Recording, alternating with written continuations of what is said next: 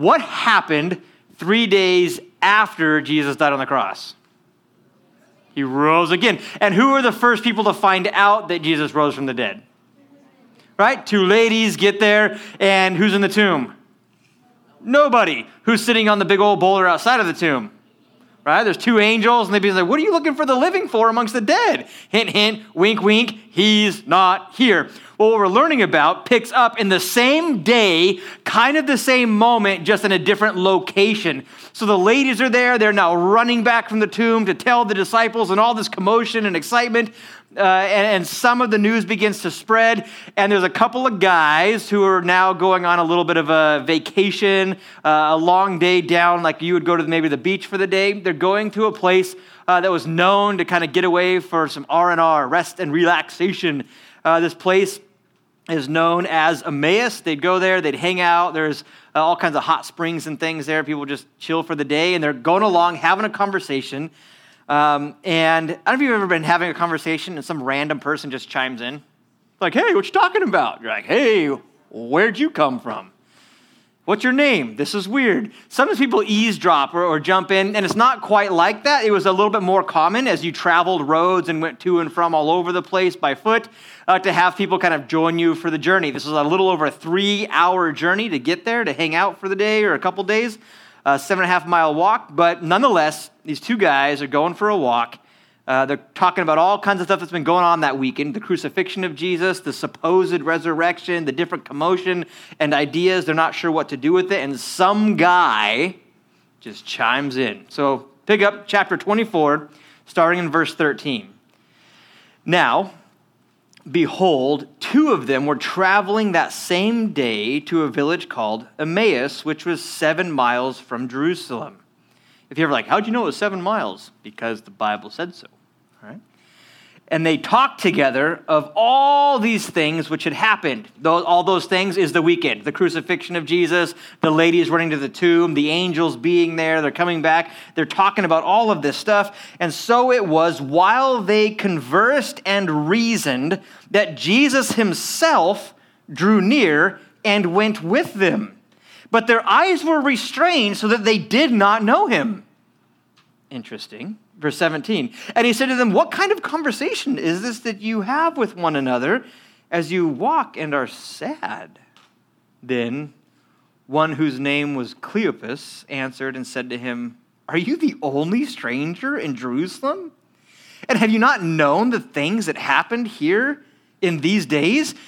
And he said, Jesus said to them, What things? So they said to him, The things concerning Jesus of Nazareth, who was a prophet, mighty in deed and word before God and all the people, and how the chief priests and the rulers delivered him to be condemned to death, and they crucified him.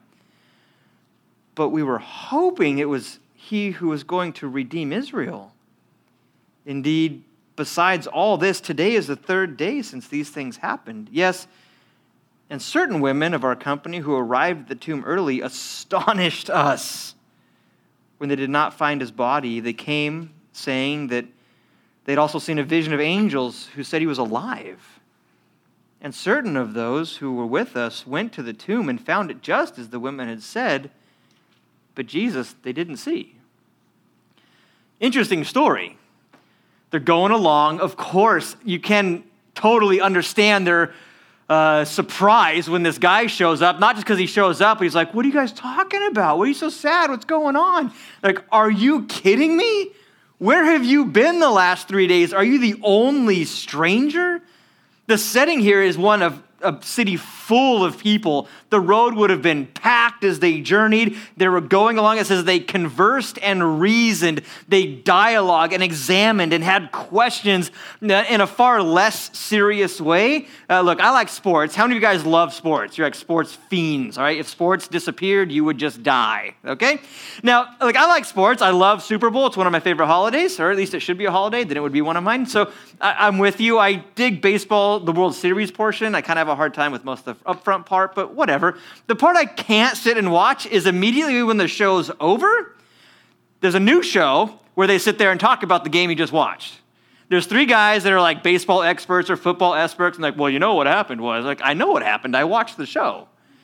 But they sit there and they analyze about how the guy holds the baseball or holds the bat or who threw what and how many yards the football player run and touchdowns they made this season and how tall he is and how, what college he went to. And they begin to examine and reason and talk and dialogue and go back and forth about every tiny little detail. That's what these guys are doing. They're going back you know what I heard and oh, look what I saw. And oh, I was talking to Mary and she said this and then this guy and uh, I heard that Pontius Pilate was involved. Did you, I didn't know that. Tell me more. Oh yeah, and he didn't, he washed his hands. He washed his hands of it. That means he wasn't really. And they were going back and forth and back and forth and trying to kind of figure it out and make sense out of it.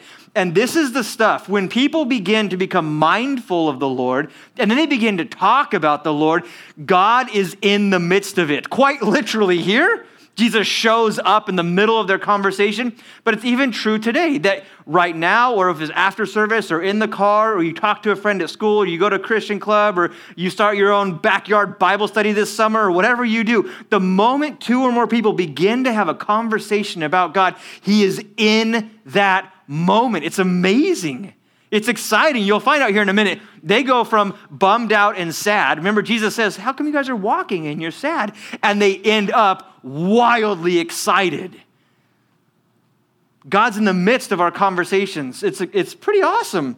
For real, it's not a theory. Malachi chapter 3, verse 16. It's an Old Testament verse, and it's still true today. It says, Then those who feared the Lord spoke to one another. They have these amazing conversations, and the Lord listened and heard them. So a book of remembrance was written before him for those who fear the Lord and who meditate or really, really want to understand on his name if you fall into the minority of people who aren't just aware of God, but genuinely have a heart to know more, that you have conversations and your, your thoughts do drift towards the Lord sometimes, and maybe even conversations go in that direction, the Lord says, when you have a heart to meditate, it means to begin to understand, not just to look at, but to really know the heart of. He begins to record and write down, and in heaven somewhere, there's going to be a book of all these conversations that take place, and you're going to flip. I remember meeting you know, with such and such for coffee. Or I remember going to Christian Club and having that conversation. I remember talking to one of my leaders after church.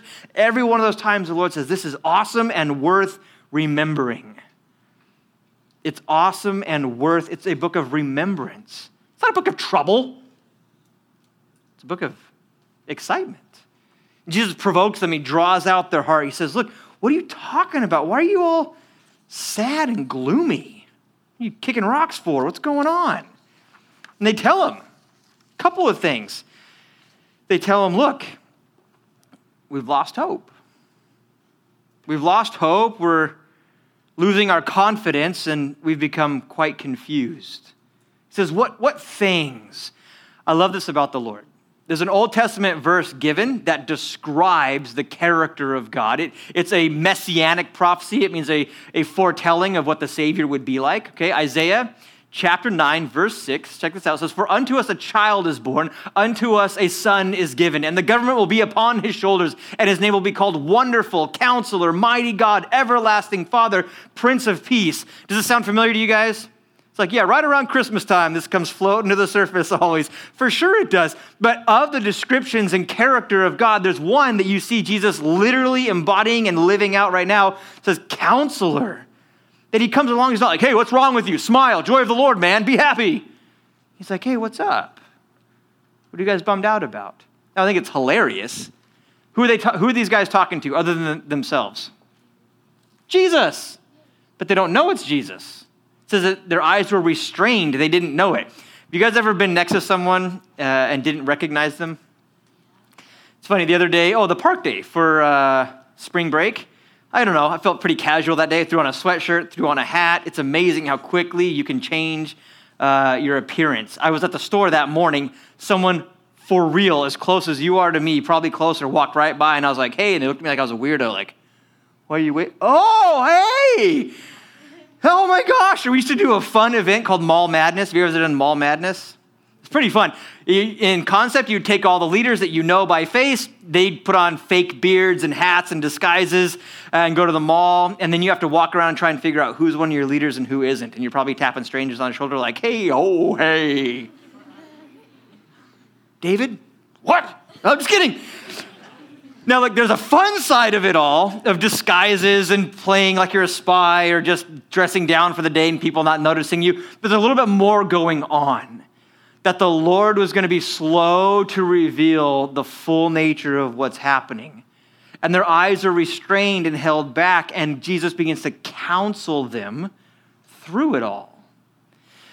Because there's a point where we need to accept the reality of God without some supernatural circumstances taking place. Did Jesus raise from the dead? Yeah, they're talking to him, but they need to come to a point through the Word of God of just accepting the truth is truth no matter how obvious it is. And this journey begins, and there's two things that happen. One, they say, look it, We've lost our confidence. Verse 21, they've lost hope, the word is. They've lost confidence. They're not sure anymore.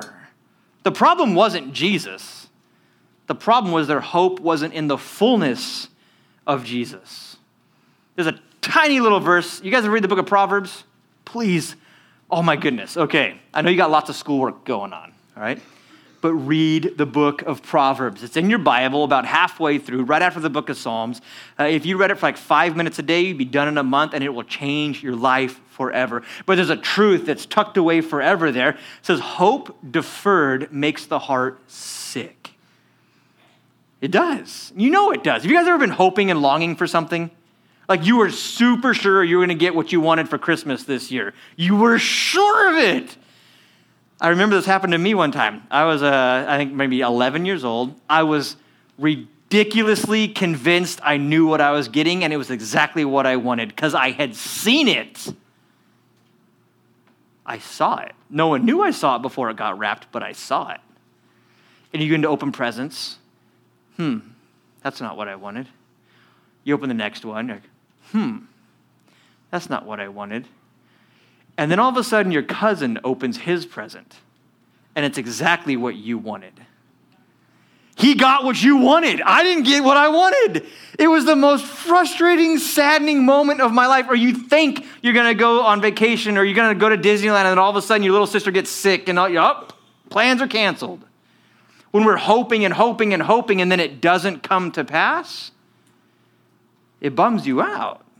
These guys were sincerely hoping, but not in who Jesus was. They were hoping in what they thought Jesus would do. Our hope is not in what we think Jesus will do. I'm not hoping and believing in God because I, I, think He's going to feed my family tomorrow. I know He will because of who He is. I'm not hoping in God because I might need a miracle in a couple years. I love God because of who He is, no matter whether the miracle comes or not. He's a loving father, period. End of story. These guys, they had hope, but now they didn't. They had confidence, but now they didn't.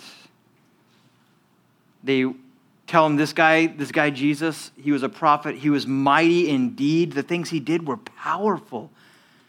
How do you not know about Jesus? The things he said were powerful.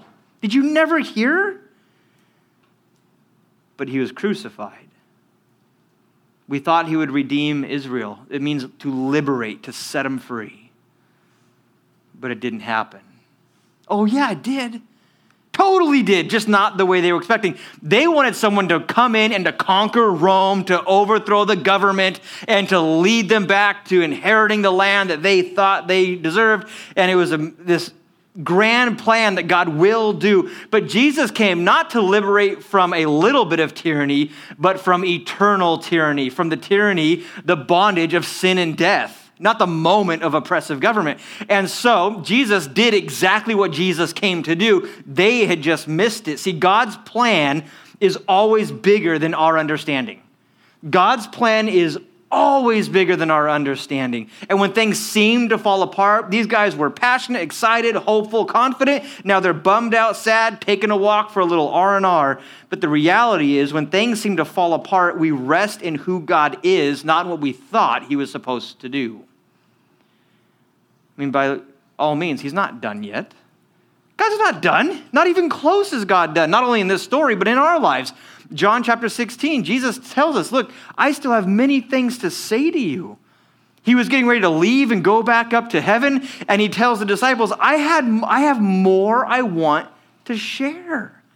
There's more things I want to say, but you cannot bear them now. So it's as we can handle what God has for us, He shows us. And what we cannot handle, He'll show us when we're ready. These guys, they thought this was the end of the story. And there's a bunch of confusion going on, but this must have been the end of the story. It's too late. How long had Jesus been dead? Three days. I mean, by that point, your body's literally beginning to decay. Uh, rigor mortis is way set in where you're like stiff and can't move the body. Uh, it's beginning to devour itself in a sense and fall apart. And so, look, people stumble upon this false assumption all the time that they're the ones that discovered something God can't do. Oh, you know what? I know God can do it, but in my life, God couldn't. Oh, hold on. You, you guys found something God couldn't do? That's pretty impressive. I've never been able to find something God can't do. How, how dead was Lazarus? Do you remember the story of Lazarus? Was he like mostly dead? Or was he fully dead? Fully dead. For how many days? Anybody know? Four. Well, Jesus has been dead three. I'd at least try, I would like to hope, like, well, I know he's been dead three days, but Lazarus was dead four. Let's give it 24 more hours and then we can be bummed out. They didn't stumble upon something God couldn't do, they stumbled upon something they didn't understand. For with God, nothing will be impossible.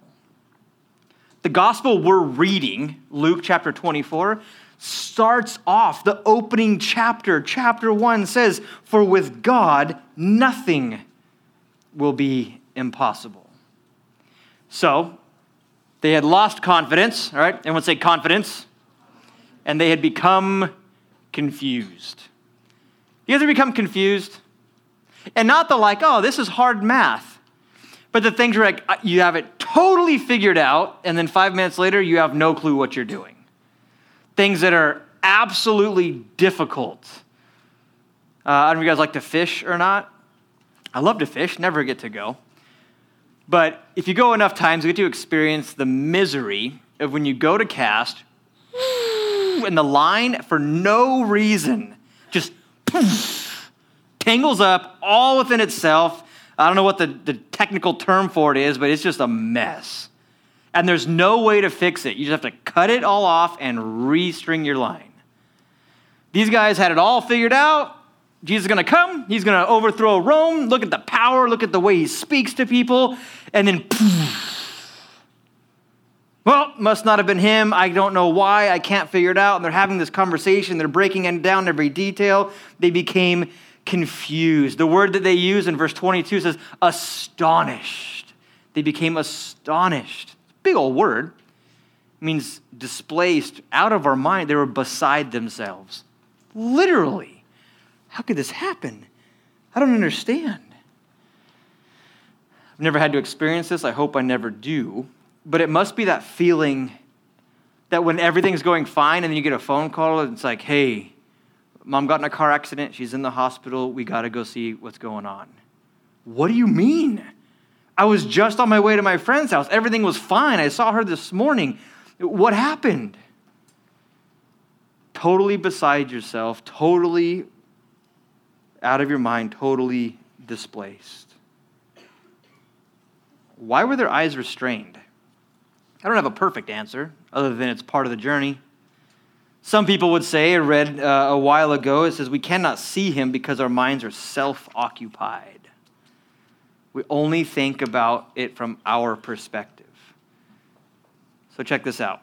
We read through this. There's a second half of the story worth reading for sure. Luke chapter 24, verse 25 and 26. Then Jesus said to them, O foolish ones, and slow of heart to believe in all the prophets have spoken. Ought not the Christ, the Savior, to have suffered these things and to enter into his glory? And beginning at Moses and all the prophets, he expounded to them in all the scriptures the things concerning himself.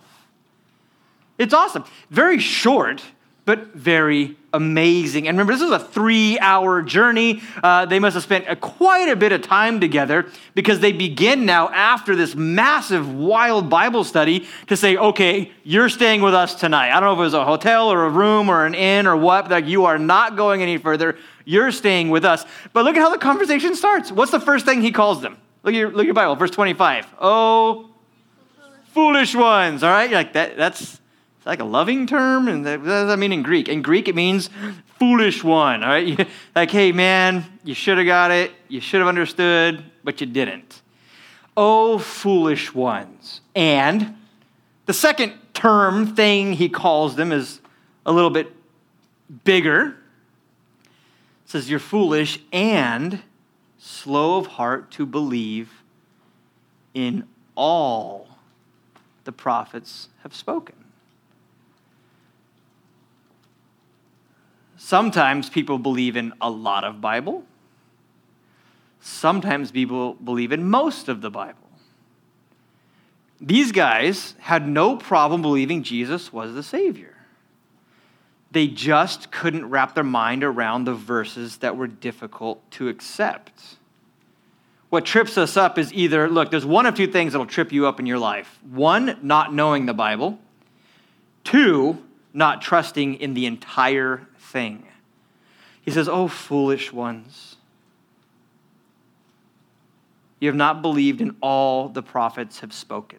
And beginning at Moses and all the rest, and you read, including the book of Psalms, even, it says that he expounded, he opened it up and began to show them the deeper things that were pointing at himself. Second Corinthians chapter 5, verse 7, it says, For we walk by faith and not by sight. It's not always what's right in front of us, it's what he has said. Look, if he said it, he meant it. I don't understand how that could happen. That's not our job. Our job is not to make sense of what God said. Our job is to follow what God has said, to trust and rest and not freak out. So instead of trying to just make perfect sense out of it, we should practice living it. That's the whole point of what it means to follow Jesus or to call him Lord. And so Jesus shows them. He doesn't say, Well, if you don't figure it out, I'm not telling you. He doesn't have these wild expectations. He meets them right where they are. Remember, he's the counselor. So from Moses onward, Genesis, Exodus, Leviticus, Numbers, Deuteronomy, and all the rest. And so we're going to pause real quick. I want you to find the Gospel of Matthew. Okay, keep the tassel in Luke. We're almost done, but not quite. So find the Gospel of Matthew, chapter 1. Okay? And then in your hands, I want you to hold Matthew, Mark, Luke, and John.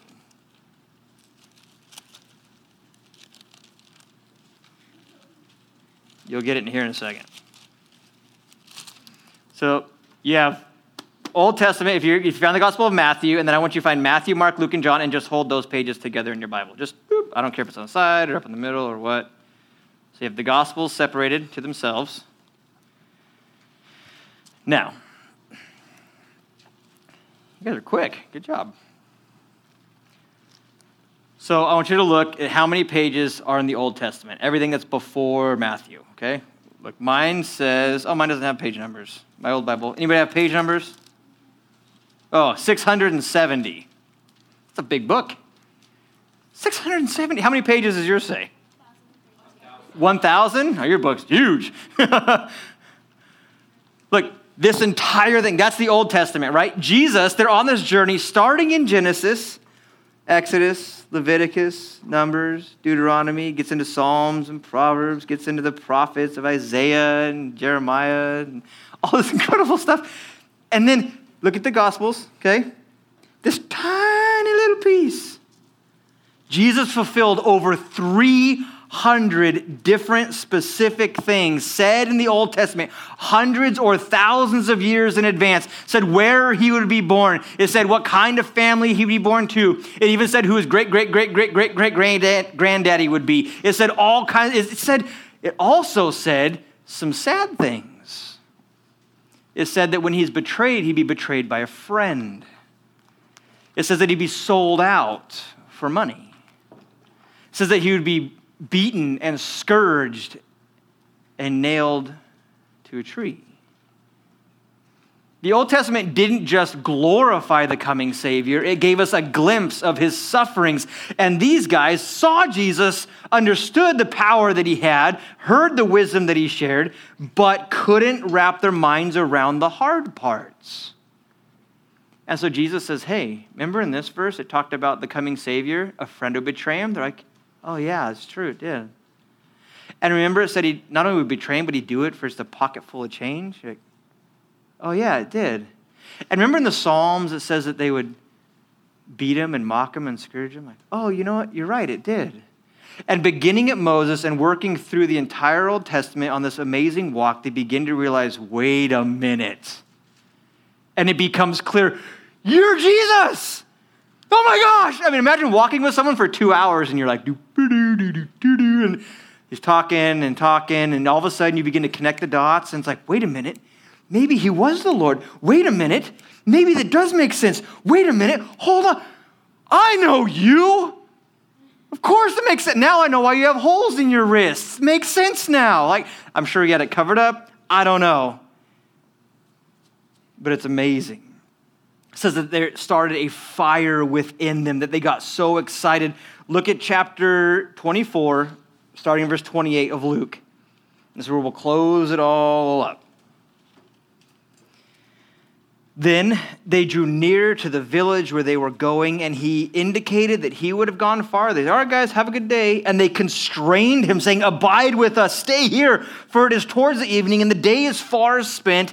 And Jesus went in to stay with them. Now it came to pass, as Jesus sat at the table with them, that he took bread, blessed it, and broke it. Does that remind you of anything? When else did Jesus do that? Took bread, blessed it, broke it. Passover, communion. He did it feeding the 5,000. He did it like, there's a couple different times Jesus did this with a whole bunch of people watching. Then their eyes were opened and they knew him, and he vanished from their sight. He can't do, he's God, he can do whatever he wants. And they said to one another, Did our hearts not burn within us while he talked to us on the road and while he opened the scriptures to us? So they rose up that very hour and returned to Jerusalem and found the eleven and told those who were with them gathered together. Imagine you're walking along. This guy's like, You had such a good time. You're like, No, it's not over yet, is it? They're like, Yeah, I gotta go. Have a good day. They're like, No, no, no. We gotta keep talking. It's been such a good conversation. Let's hang out. Look, the sun's going down. And did they have to like shackle Jesus, tie him to a tree? No. Did they have to? All they had to do was ask. All they had to do, Jesus, oh, come on. Why don't you just stay with us? He's like, Okay. Okay. Here's the funny part, though. If they didn't want Jesus to stay, he would have kept going. But because they asked, it was revealed to them who he was. If they wouldn't have asked, he would have kept going. But because they asked, it was revealed to him, to them. He breaks the bread, he blesses it, and it clicks this is the Lord. And as soon as they get it, for whatever reason, he vanishes. He's gone. And they know it's him. Joshua chapter 24, verse 15, it tells us, Choose for yourselves this day whom you will serve it won't be on the screen, but I've gotten to, I know a few of you, we've talked this out, and it's a verse. I remember growing up, before I was even a believer, you can go to people's houses, and this verse is on a lot of houses. It's even in kitchens, okay? Mom always puts it on this little plaque. In my mind, it's on like a whitewashed plaque with some flowers, and it says, As for me and my house, we will serve the Lord, right? How do you guys like, oh yeah, I've seen that. You go any Christian bookstore, anywhere you get it, it's this pretty little plaque, and it should be. And the Bible says to inscribe the Bible verses upon the doorposts and mantles of our homes. So look how awesome. But this, just so you know, guy, especially, where's all my men? Let me see you. All right. Uh, ladies, this is for you too, okay? All you want to be all independent and fired up, do it. Here's the deal. This verse looks pretty on mom's kitchen plaque, and it should be, and there it is, but this is not some sissy little lala like, as for me and my house, we will serve the Lord. Like, no, this is Joshua. getting up in front of the entire nation who's sick and tired of God, doesn't want to follow him, and wants to go worship idols. And he says, You know what, y'all? You want to take a hike and go worship false gods? Be my guest. But as for me, me and my house, we will serve the Lord. This is not a kitchen plaque that's kind of forgotten because it's around too much. This is a major statement declaring no matter what, I have decided to follow Jesus. Is that the kind of decision you made to follow Jesus? I don't know when you got saved. Could have been VBS when you were in first grade. It could have been before that. It could have been last camp. It could have been last night. I don't know. But was it that kind of like, you know what? This world's nuts and fine. As for me and my life, I will serve the Lord. Because these guys asked, stay with us, it was revealed to them the deeper things about God. If they would have let Jesus keep going, Jesus would have kept going. Don't miss it the Lord all the times is in pursuit of every single soul. Today, don't miss it. What if you don't get the whole thing? They didn't. Not at the beginning of the story. They started off bummed out and sad, confused, perplexed, and had lost confidence and hope. And at the end, it says, Weren't our hearts excited and burning with passion like fire within us? And oh my goodness, and they run all the way back. It was nighttime. And before long, they take off. They didn't get their rest and relaxation, they ran back because of how excited they were about meeting face to face with Jesus.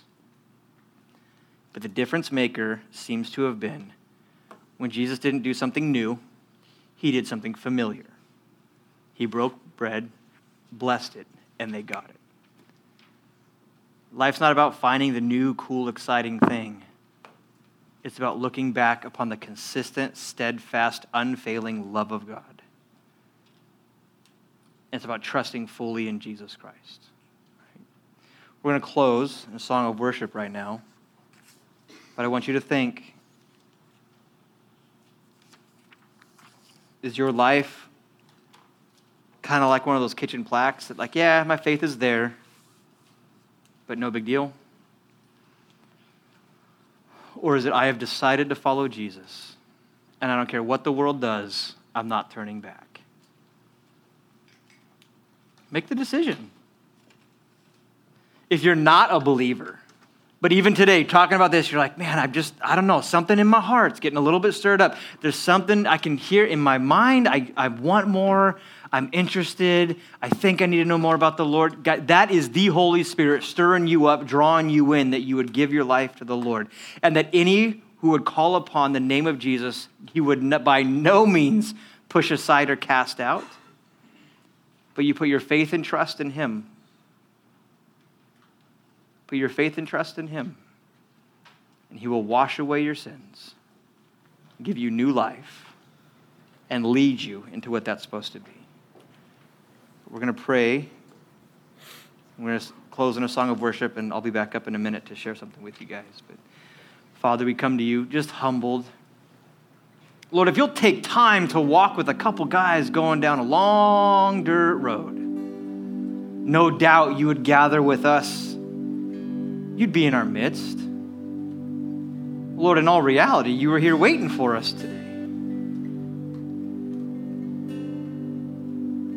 so, Lord, I pray for everyone that would just say, you know what? I, as for me in my life, I'll serve the Lord.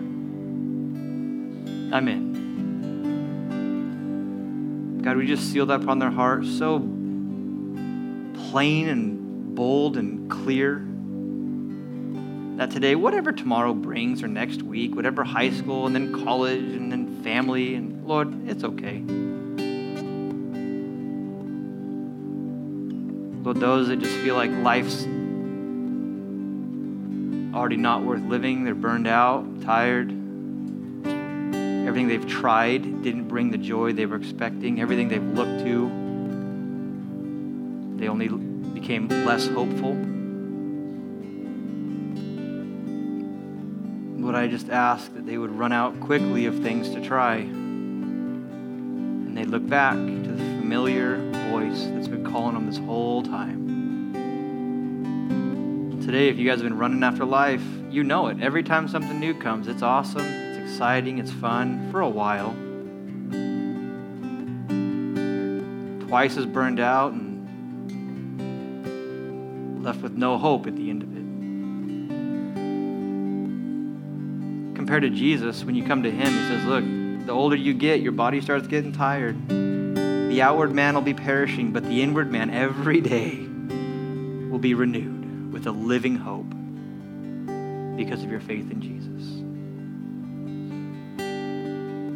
Father, Lord, we choose to worship you. In the name of Jesus, amen.